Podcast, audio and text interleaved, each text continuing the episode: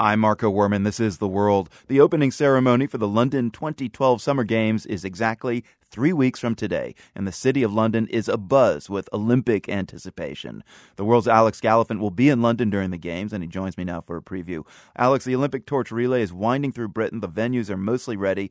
Olympics fans must be getting pretty stoked right now. What are you most looking forward to as a fly on the wall observer? Well, you know, I, I know London pretty well, so I think one of the things I'm most excited about is seeing how iconic elements of the London landscape are, are being repurposed for the game. So seeing archery, you know, at Lord's Cricket Ground, mm. for instance. But, you know, the other thing I'm really excited about is to see the film director Danny Boyle's version of the English mythological countryside in the opening ceremony, which we're promised is going to include hundreds of farm animals. Oh my gosh, that sounds wonderful.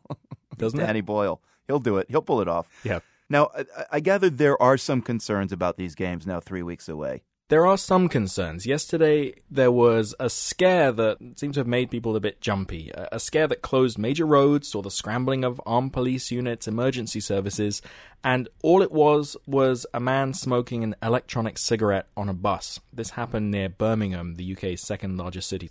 Another man on the bus saw vapor from this device. You know, electronic cigarettes are used by smokers to help them quit the habit, mm. and he called the police. He was worried. So, kind of high anxiety. That was a misunderstanding, though, but there are reasons for people to be concerned about security, right? Right. I mean, don't forget that the very first day after the Games were awarded to London in July 2005, Islamic militants bombed London's transport system. Those attacks killed 56 people. Now, British security services have expressed confidence that the Games will go ahead without a major security incident, but they are working with the FBI and the CIA, among others, to ensure that. And what about that other constant worry in London, the weather? Well, it's been a miserable summer so far in the UK. The covers have been on at the Wimbledon Tennis Championships. My brother was telling me that he's only been able to sit outside with a book once in the past couple of months. So when I get that, I fear I, along with everybody else in London, will be competing in a sort of informal, synchronized umbrellas event. Okay, don't bump into anyone. Now, finally, Alex, the last time London hosted the Olympics was in 1948, and you spotted something which I'd like you to share with us. Uh, it's a newspaper article from The Guardian from July 22nd, 1948. Right, well, remember that in 1948, the UK was still in the middle of post war rationing. There just wasn't a lot of food to go around. And so you get this little article called Olympic Diet, and it goes like this this is a quote.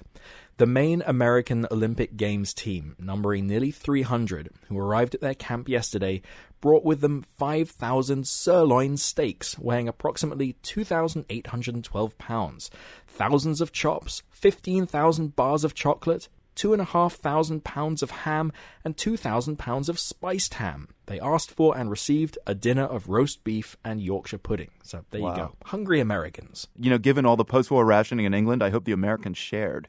well, you'd like to think so, wouldn't you?